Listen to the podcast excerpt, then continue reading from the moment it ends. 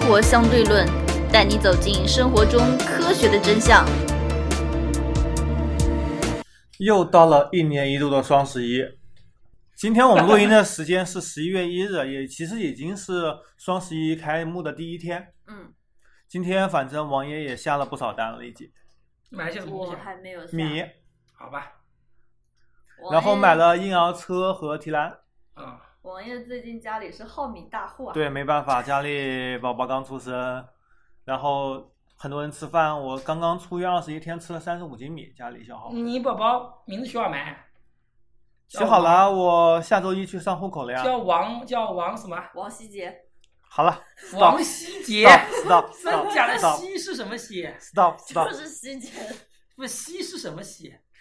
stop 我 stop，就问你一下嘛，希是什么希？不叫这个呀，你就不用那问那了个叫什呀。哦么？这种关系叫女儿名字有什么关系吧？ OK，不叫不什么说名这字个啊，？不说这个。OK，我们进入今天的话题。我我是王 爷，好像他我是是女儿妖名字叔不能见人样的，我靠！啊，我是非常想知道王爷女儿名字，当当当啊！好吧？今天我们双十一从一个不一样的话题开始说。当当知道爱迪生吗？废话，我想爱迪生是无人不知爱无不迪晓。生热水器嗯，爱迪生他是一个，商人，对，他是商人，其次才是大发明家。对，他其实是一个商人。我觉得他那个爱迪生所谓发明了上千个专利，应该是以他名字命名的实验室吧？他对吧自己的公司对叫做爱迪生通用电气公司。对，爱迪生其实从很小很小时候就已经展现出了商业天赋，嗯，他其实是个富二代，富二代对他爸的基业还是比较大的。怎么跟我们小学读的课本不大一样啊？爱迪对啊生救妈妈，什么爱迪生因为穷去卖报被人家打聋了，好像确实是被被被是被打聋了吧？呃，爱迪生去卖报，先从爱迪生他家开始说起。他其实是个富二代，他家有很大一片湖，有一个高塔。在他七岁的时候，他其实他家里的那个产业已经不怎么景气了。哦，他等于是破落户，对吧？然后他想出一招，七岁的时候在自己家塔里面卖票，上去看可以看到一个很大的湖参观，参观。七岁的时候想要卖票哦好，吧之前没有人什么卖票、收景点门票这种事情的。对，当时他去以前当是没地有的的各种人流聚集的场所去卖票、发传单，嗯，让大家来看，赚到了第一桶金。真假的，七岁赚到第一桶金，我去然后十一岁的时候，因为家里更没落了，啊，没落了，他当时是去铁路上卖报纸。嗯，他卖报纸是怎么卖的？一般来说，我们认为卖报纸都是报纸批发来，在铁路上沿途售卖，吧？对是的爱迪生是怎么卖的？他上车卖是吧？是上车卖，他怎么卖的？怎么卖？他雇佣了很多很多很多小伙伴，每个人负责一辆车，他做老板，十一岁，牛逼！牛逼！然后他从中嗅到了专利，开始做自己的报纸。他还做报纸，啊对，然后他是在火车上面收集信息、小道消息，把它给出版成报纸，然后再来卖，牛逼！继卖自续己赚这个钱。卖自己的报纸，好吧？他的商业模式非常牛逼，在之后发明了很多东西，比如说电灯，嗯，这是最造了一个呃很大的营销环境，邀了很多人去一个公园，嗯然后突然之间把嗯电灯全全部部给点亮，造成了轰动效果，突然就出名了。是的然后他卖这个电灯，他不是按照成本定价，嗯，他是做做了一个类似于期货的模式。什么是期货模式呢？我的商品，我的灯泡，嗯在未来向你交货。我认为未来五年会见到什么什么价格，嗯我就按照未来五年价格来进行定价。嗯这也是一个极其牛逼的商业创新。嗯当他成名以后，有很太多太多的专利，嗯呃，各种专利起诉啊，也通过专利也防止一些竞争对手的成长，比如说尼古拉特斯斯拉。拉，嗯对，其实，爱迪生是个真正的商业家，他通过了非常多的商业模式创新。对，那么我们今天双十一其实也很多。其实双十一我们去年认为双十一这个电商市场基本上定型了，但是今没有年新的玩法拼多多出来了。对，我们之前也做过一期拼多多节目。嗯，今年双十一，包括现在微信上很多分享都是以拼团形式进行的，对，能够更大程度的推广，更多人知道嘛。嗯嗯，他等于说是把广告的把一成部本给分降低把一部分的以前过去的收益或者中间或者广告上的收益给反馈给你去了，实际上是这个意思，是吧？嗯，以对团队模，式再包括反馈我上次不是有我有一个朋友你也知道，就上次做偶像计划那个人，嗯，他不是把公司卖了嘛，嗯然后自己在二次创业，嗯他做了一个类似于广告营销公司，专门做微信营销，嗯营销客户是针对零到十二岁的青少年小孩做这些什么幼儿教育这一块。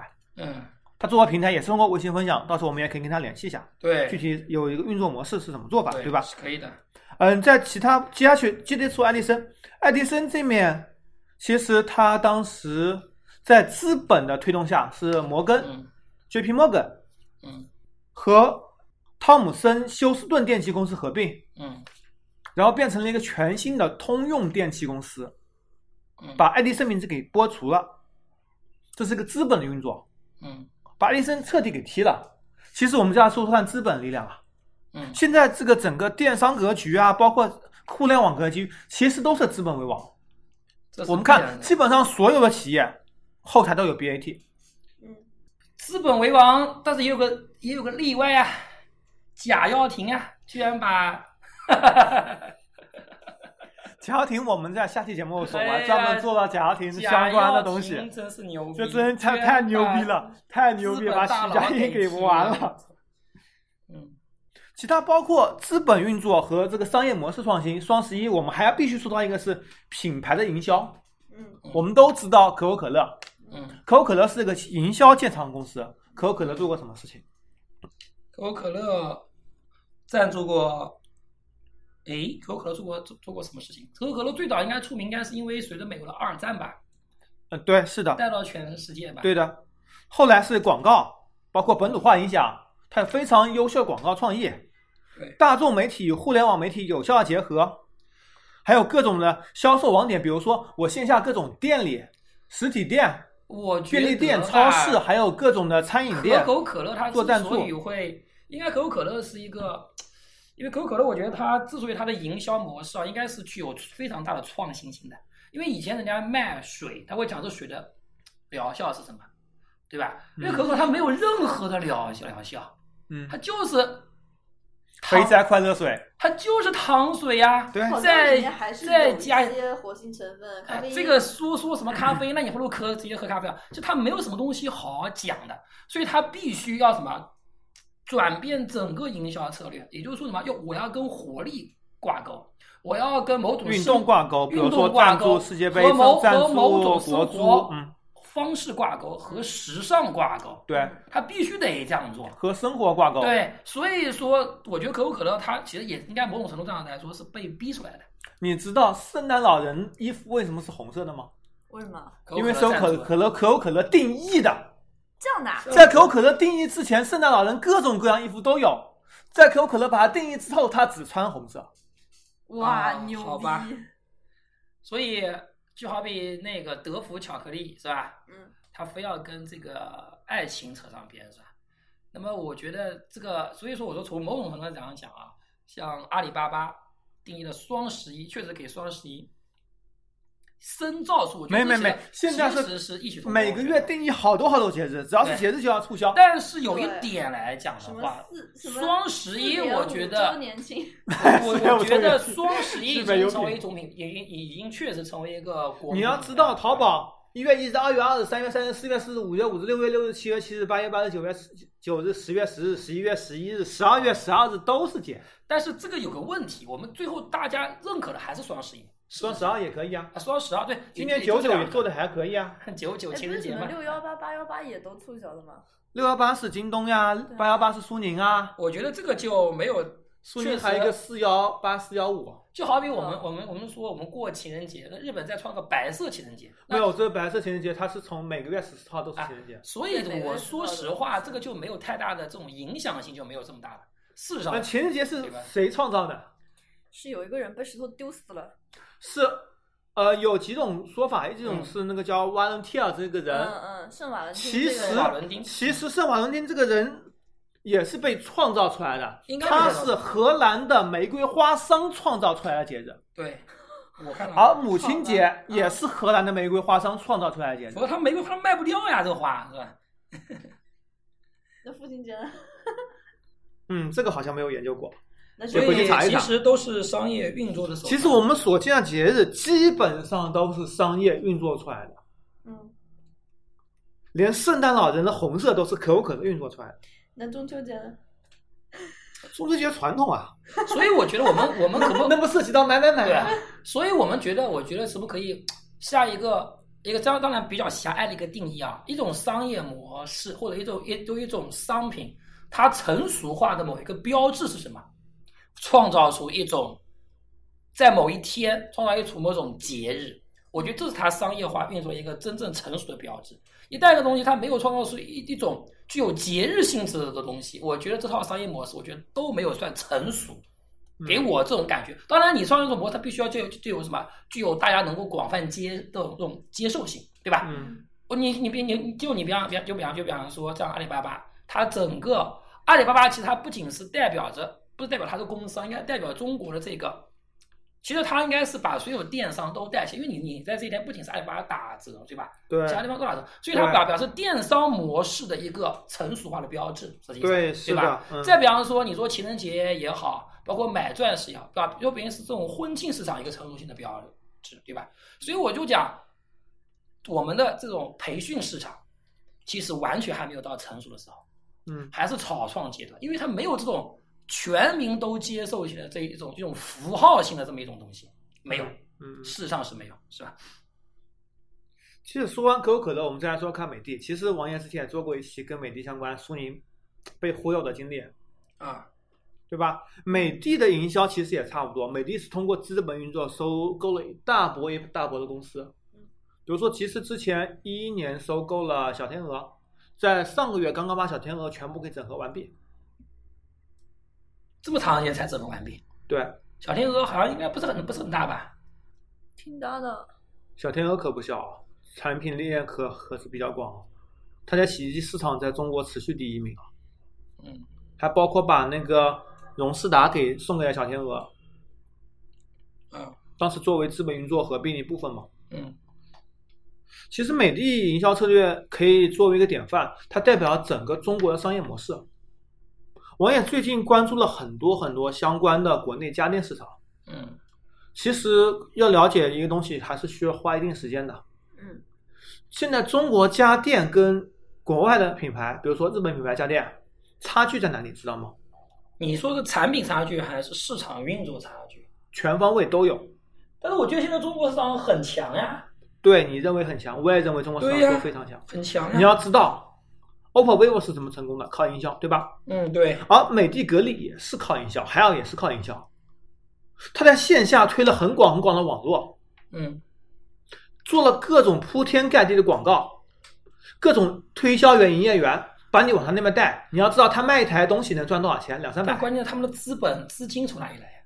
营销都是需要钱资的本运作啊，它的产品羊毛出在羊身上啊，把商品产品的价格给提上去，它自然有各种的。呃这也道理，啊卖贵点啊。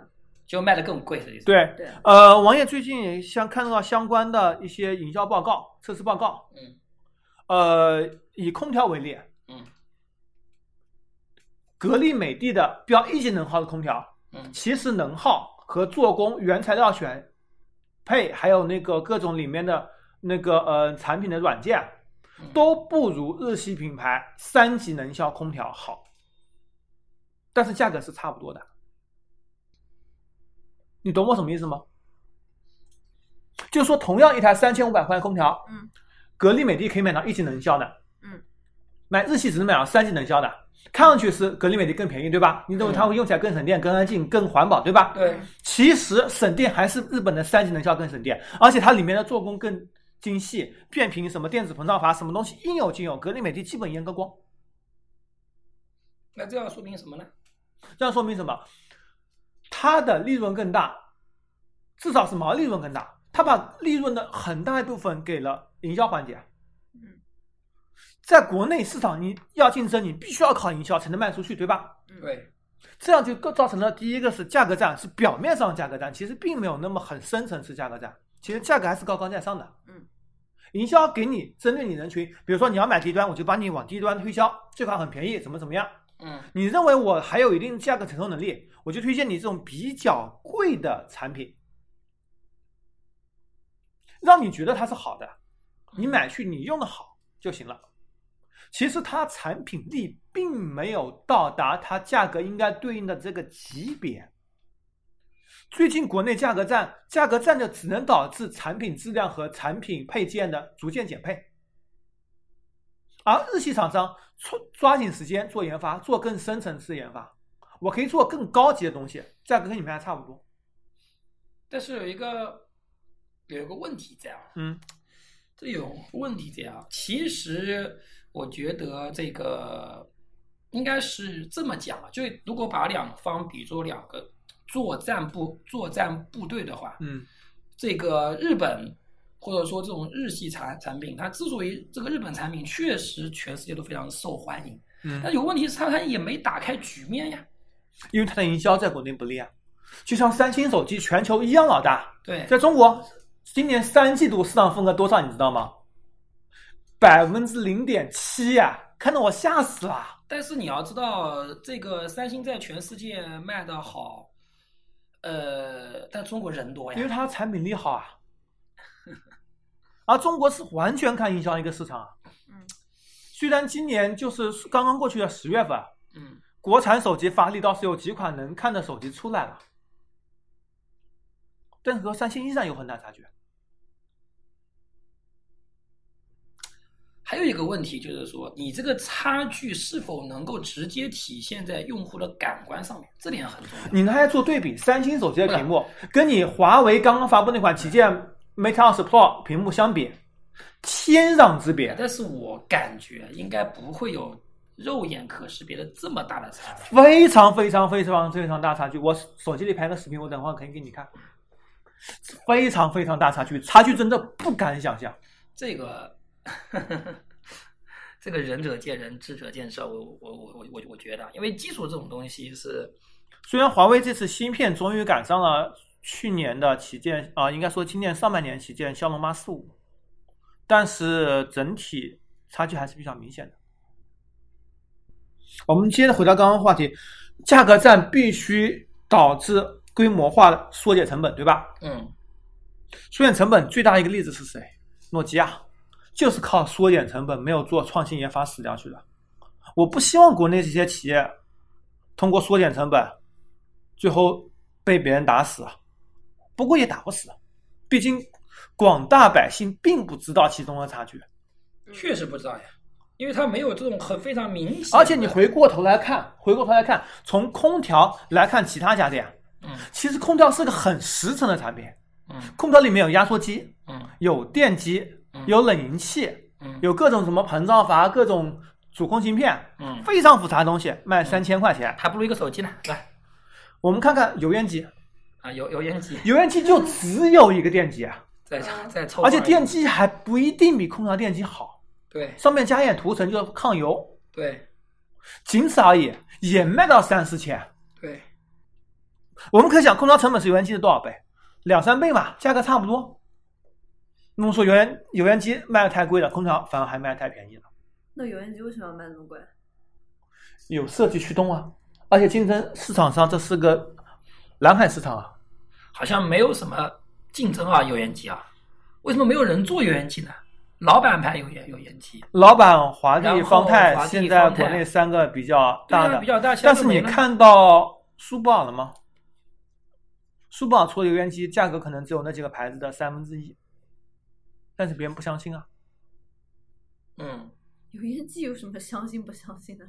不都一样没有，都喜欢买老板，都喜欢买方太。哦？主要是广华之帝前刚刚做的也还不错，华帝做的不错，之前也还不错，只不过世界杯以后卖的更好了。苏泊尔，嗯，如何收听我们的节目呢？您可以在喜马拉雅、荔枝 FM 或者苹果的播客应用上搜索“生活相对论”，关注爱因斯坦头像的就可以了。我们其实我们再来看看呃小米模式，啊，小米我们可以看到它的股价发行价是十七块，现在跌跌破了。然后后面涨到二十二块，现在已经到十一块 了。为什么？其实我们说是整个大格环局境，嗯大环境这样大子环，京东也跌了百分之五十五，接近六十了，阿里也跌百分之四十几了，腾讯也跌百分之四十几了好，像亚马逊也跌得非常多吧？亚马逊还是基本上历史最高点，最高下来百分之十都不到。整个大环境这样子，但是小米模式确实是个非常可取的。小米模式其实是个手机带动的，整个互联网家居产业链全部做了，它基本上是什么行业没有标准就去做什么行业，勉强建立标准起来，它就是标准，它是它就是老大了。这是个非常牛逼的模式。啊也就是说，我觉得啊，小米的模式，你说小米啊，就是这个雷军啊，把它叫做雷雷布斯，我觉得一点也没错。他完完全全，我觉得雷军是基本上完完全全掌握了自己这个整雷这生个态乔布斯的整个精髓。乔布斯是建立一个苹果的一个生态圈，它是软件生态圈，对而小米建出一个硬态生态圈。硬我觉件得生态对圈硬件生对态圈，我觉得这个它完全就是吸收了这个乔布斯的精髓啊呀、嗯，你来软的我就来硬的，其实本质是一模一样的，对吧？它其实也很软的啊，包括小爱同学现在整个，嗯、智能语音交互，我也觉得特别奇怪，小米它要做语音交互，它这个技术是从哪来的？买了吗？跟自己研发太简单了呀。它科大飞讯那那边科大讯飞啊，科大讯飞没有合作吗？有一点点合作，它仅做简单的文字识别，然后它核心技术只有自己研发的呀。小米哪来这么多钱、啊？刚开始， 所以小米刚开始其实也是靠撸羊毛撸来这么多钱的，然后现在开始慢慢做扎实了嘛。刚开始不是也是这个很各种质量问题嘛，是吧？嗯，只能说小米比较幸运嘛，撑下来了。对，作为一个幸运企业，生下来是个非常，嗯，怎么说，也是运气太好了。确实运气比较好，因为有段时间它不是全世界仅有的这个销售量下滑又冲上去的嘛？唯一一家对，唯一一家嘛，其实这个下滑都是超过百分之二十，然后对，再实现反弹扭转了。其实这个真的是，我觉得有一点运气程程度在，也不知道。当然，我们现在不能把没它有评怎么定说？呢？小米那几年它的整个模式，它发现了自己模式的漏洞。他认为手机可以卖的好，然后是一主要是因为价格便宜，他要推出更多 ODM 的产品。 ODM 什么意思啊？就是说，呃，怎么说呢？根据用户需求来进行的，不是小米主要把控的这个产品模式。比如说，昨天我还在跟别人说，那个红米 Note 三就卖的非常好，卖了一年半，然后红米 Note 四只卖了半年就下架了，就因为那一波红米 Note 四那一波一系列产品卖的非常不好，口碑非常差，导致了那年严重下滑嗯。在之后也是靠小米六和小米 Note 三这两款机器挺过来了，实现了一个逆转。那小米，你觉得小米它到底是主轴是营销驱动，还是技术驱动的，还是产品质量驱动的？小米现在是整个生态驱动了。生态驱动，小米现在生态非常牛逼，包括王源自己也在用，包括语音控制电灯，嗯，包括一些你交电你互。哦啊电能买的是小米的，呃，我买个插座就可以实现呃语音控制了，换个智能插哦座，就它可以主了。要是控制插座啊。整个产品线都可以很简单的完成，嗯，包括现在开启空调、关闭空调，空调到什么温度？比如说，呃，它有传感器，可以你如果开窗，开窗超过一分钟，空调自动关闭。但是开窗中没有超过一分钟，空调不会关闭的。比如说下面有人叫你，你就可以直接开个窗回答一下你只，要你全部只要设置好，整个体系全部设置好。你你只要买个小米传感器嘛，对，买一个那个门窗传感器，买个温湿度传感器，它可以自动，比如说到多少湿度开始抽湿，嗯，到多少湿度开始加湿啊，嗯到什么温度开始空调运作，什么温度空调自动关闭，嗯包括你进门开门，比如说你晚上八点钟之后回家门，开门的时候，开门一瞬间，家里的那个玄关灯就亮了，全部可以做到。嗯，所以小米这个智能家居它还是做的，嗯，包括语音控制，我在手机上面说一句话，我快回家了，帮我打开热水器烧水，热水器自动开始烧水了。哎，那我觉得很奇怪，为什么腾讯、阿里没有做这块东西？按理说他们的阿里也在做啊条件应该更具备阿里也在做啊，哎，感觉很傻，走在街上，我快回家了，帮我就还蛮智障的。晚上跟他说晚安，就家里灯全部熄灭。嗯，他是做这个整个生态环境，它的环境更多的是放在智能家居上面，而不是手机。手机只是作为一个终端的入口。嗯而现在小米手机本身竞争力怎么说呢？因为这两年 OPPO、vivo 开始做线上了，产品也非常有价格竞争力。同时，它还碰到华为这块、荣耀这块冲击，华为、荣耀这块今年也开始走性价比路线了。嗯，包括其他厂商，比如说锤子，啊，包括昨天刚刚发布新款手机的努比亚，太牛逼了！这款手机努比亚又火了吗？牛逼到天上去！这款手机，呃，都是线上竞争点，而且你要知道，现在国内统计分析，百分之九十的人手机是在线下购买的，啊，小米不可能只做线上，线上只有百分之十的份额，你还跟这么多厂商去竞争，它必须要发力线下，加上上市的有这个盈利的要求，所以小米手机价格一再一再提高。从之前，比如说我卖两千五手机，我的物料成本可以达到一千三、一千四，嗯加上什么营销、专利、售后什么嗯成本加上去，软件成本加上去，反正差不多吧。现在一千三、一千四，物料成本提前卖到三千块了，涨了五百块。嗯我要给留利润，我要给线下留空间，嗯是没有办法的。所以它竞争力就越来越差，越来越差，越来越差。反而 OPPO、vivo 开始去做线上市场，甚至 vivo 推出了一款机器，啊今天价格是一千六百九十八，它的整个内部的芯片这块部分跟它的三千四百块手机是一模一样的。牛逼！好吧，直接自己砍自己一刀，对砍一半。但是虽然屏幕、摄像头、充电还是有一定差距嘛，但它里面核心已经做到一模一样了，所以同时给小米也带来了很大冲击。但是我觉得最主要还是，我觉得从长远来看，如果小米不要犯大的错误啊，小米一旦就是这个，我觉得可以让因为现在有这么一个趋势，你有没有发现整个行业越来越集中？你像五年前，美国前五大公司市值占纳斯达克市值比例百分之三十左右，嗯现在已经接近百分之五十五了，二八定律一定是这样子的。一定是资源集中在更少数手厂商手里。如果小米连手机这块都失了，因为现在手机市场份额你非常夸张。嗯。呃，我们看今年第四第三季度数据有大概一个数据啊，王爷这边呃也记得不是太清楚。第一名是 vivo，反超 OPPO 居第一，二十一点几，OPPO 也是二十点几， ，OPPO 跟 vivo 加起来吧，加起来四十几，四十三非常，差不多夸四张十三。非常快。然后华为加荣耀三十，哇，个两家就也是一七，十去掉了。嗯嗯，那对吧？小小米米有百分之五吗？十点几还是十一点几？嗯加起来就百分之八十啊。苹果八点几，加起来百分之九十啊。其他厂商没有任何空间了，已经是。然后魅族百分之二，下面就是三星百分之零点七，金立百分之零点八，金立不是快倒了吗？金立不是金立已经倒倒闭吗了，已经倒闭了吗？呃，但是还有尾货库嗯存。呃，我觉得这个其实还是一个体系性的竞争了。小米它现在之所以有下降或者没有非常高，它其实你刚刚说了，OPPO、vivo 不是不是一家公司，只不过是一对孪生兄弟，或者说一对亲兄弟，啊，有一个爹，但是他们是独立各自运营的。我可以说他们有一个同样一个爸爸，但是他们是独立的公 司，加一起也不合算。但是我觉得啊，OPPO 跟 vivo 其实让我觉得简直是一个奇迹。为什么？因为你想啊，你要说这个苹果、华为、小米之间三家的竞争啊，嗯他们是体系性竞争。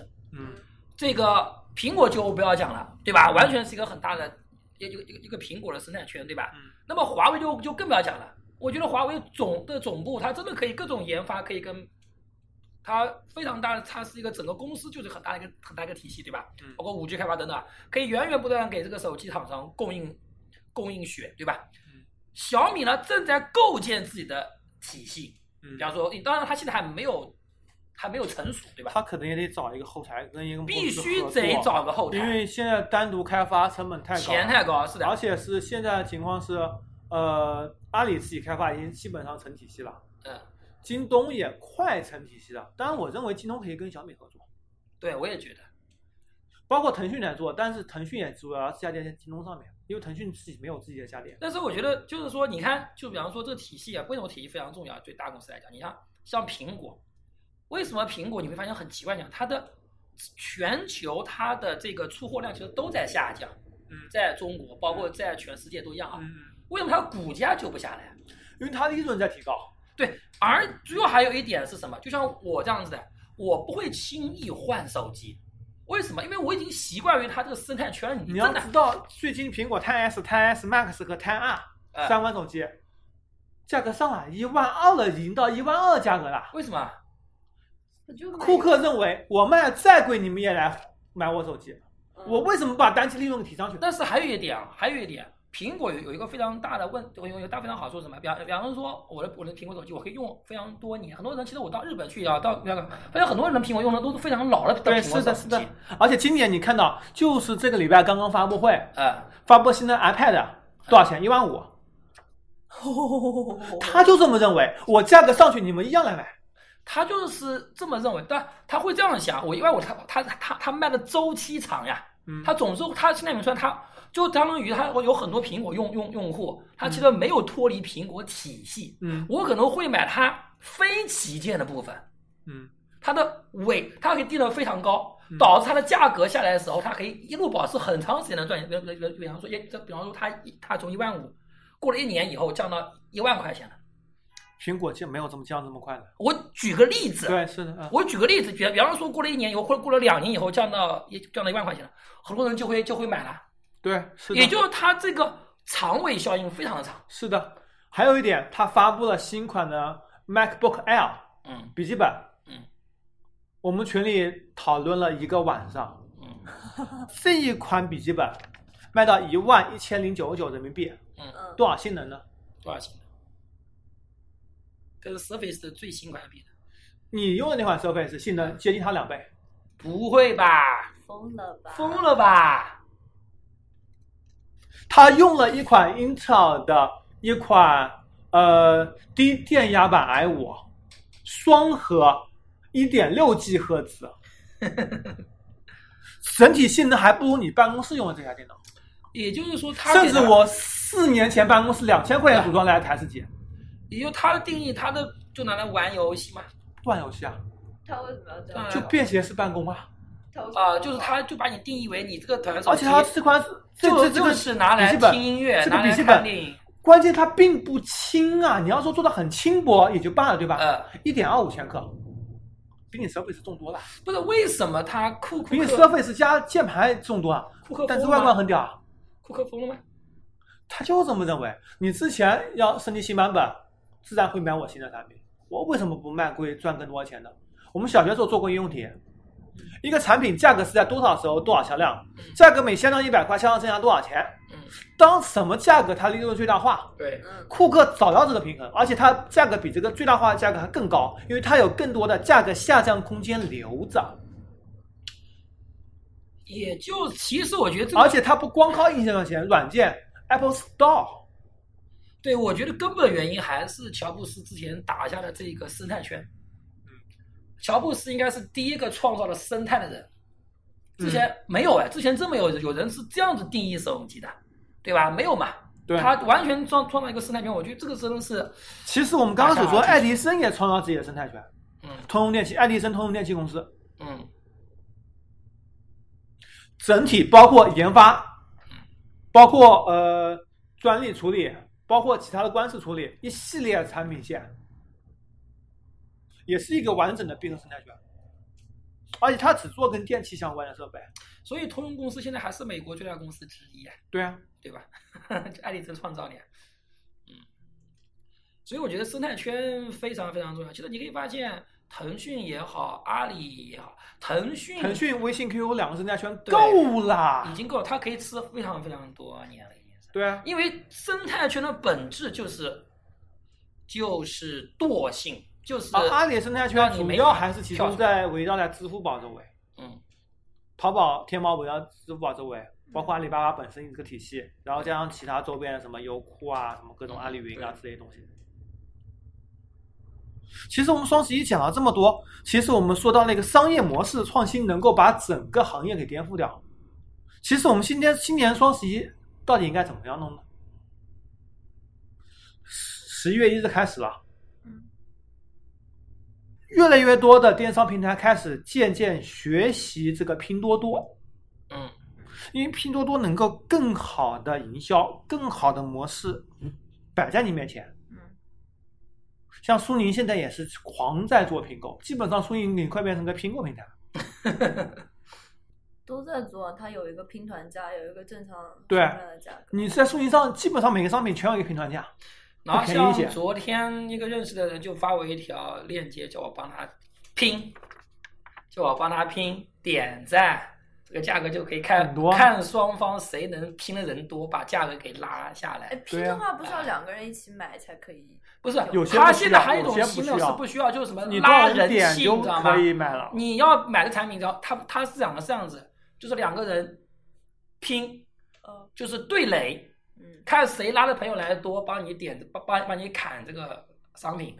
嗯，然后谁赢了，这商品就以就就就是以更低价格就卖就卖给你，实际上就是各种玩各种玩法啦。 就为了、哦其实就为了起到一种广告效应。是的，的，是的。这个其好实烦啊今我年那的个双我就十不一想买了，我都我也是这样子，觉得不想买了。其实今年的双十一是已经有点化繁为简了，因为去年双十一规则太复杂，太复杂，太嗯去复年杂好像没买了。什么。今年天猫其实也就是一个原价、嗯，一个预售、预售定金膨胀，然后店铺优惠券加上津贴就完了。嗯就是优惠加津贴加店铺膨胀加店铺优惠券，嗯，而京东更直接，直接买。对，没有这么复杂东西给你的，因为去年大家全玩全玩伤了，嗯，这反而是个好事情。对，看看规则太复杂，我买都不想买了。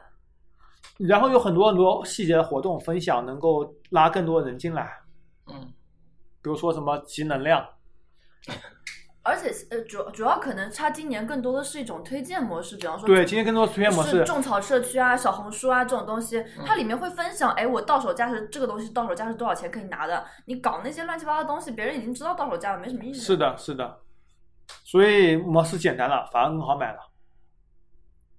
还有一个，其实他搞这些东西呢，还有一点，我觉得确实，就营销的本质还有一点是什么，就是抓你的注意力，抓你的注意力，嗯，让你沉浸在这个里面，你不买总是要手痒痒，会买，是的，会买是一下的，是的， 无非就是抓你的注意力。其实这点，其实最近你知道吧？那个抖音在国外突然爆红， 啊，当然它在国外是叫那个 TikTok 好像是， Tik Tik 呃呃 TikTok 是吧 TikTok，啊 TikTok，呃，当然它是国内上上不上好像是两个完全把它给割裂开来的，嗯啊、完全割裂开来。主要主要可能这种这种法规法律法规都它是这在样， Apple Store 上那个美国和日本的都进前五了，对下载吧。呃，但是我觉得就它上面讲就是这抖音它当当然现在很多西方媒体都已经开始关注到了。嗯，他说很多人用的没有没发现，居然是一个中国的产品啊。他说抖音最牛逼的地方就是它整个是大屏幕，让你看不到时间。嗯，你看我们以前看的设置，你可以把屏幕缩大缩小，你可以看时间，嗯，导致什么呢？导致你游戏都看不到时间的。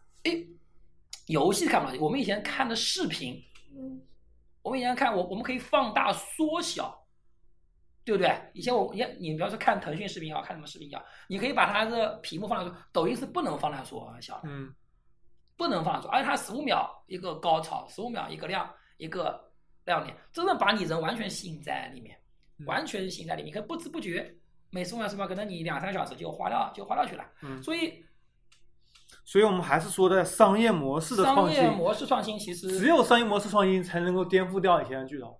对，因为你产品你的你创新在以前的非常产品慢上，产品已经基本上不可能有什么太大创新了。需要非常长时，而而且你有创新，得得有资金支持，嗯，有营销支持才能够成立。你以后的创新推翻以前，只可能是商业模式创新。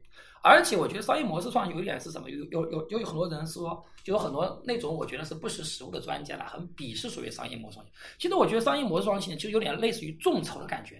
其实你发现没有，小米刚才它可能技术水平并不好，嗯它通过商业模式创新把你众人的钱给筹起来了，然后它开始进行技术革命。其实本质就是这样子。当然了，因为你要最后你完全靠一个跛脚鸭是不可能的，嗯任何企业都不可能，你只靠营销这是不可能的事情。嗯，必然包包括像，所以啊像 OV 它也开始做线上，也开始做技术创新。对啊，必须这样子的，但是嗯没有在办法前期必须要有资金的支撑，，对，那商业模式创新是最快的吸引资金的方法，对，最快吸引资金方法。所以我觉得很多日本企业啦，他就没有看到这一点了，嗯，就没有完全没有看到这一对点。我们回到话题，就是刚刚我们所说的，今年双十一，我是建议大家买日系的这种家电，别买国产的。但是日系家电这个智能化基本就没有做。对， 你能怎么办？那其实我们今天就大致讲一下商业模式创新和整个电商的目前的现在格局。王爷现在的建议就是说，今年双十一，如果你有需要东西，就尽早买，因为毕竟双十一在整个年度过程中是一个价格的比较的低点，对还是可以买的。而且还有一点，我讲到这个最后追插一句，我们虽然说在做培训教育的行业，其实我们也在期待一个商业创新模式，，对，是的，也在期待商业创新模式。所以以后我们以后还可以再谈一谈教育模式的创新啊，对吧？今天节目到此为止，拜拜。拜对拜吧。？如何关注我们呢？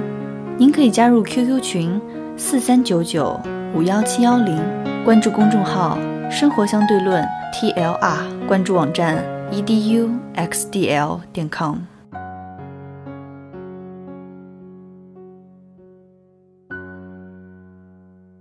今天彩蛋，嗯，其实昨天有朋友问我，他说你双十一买什么了？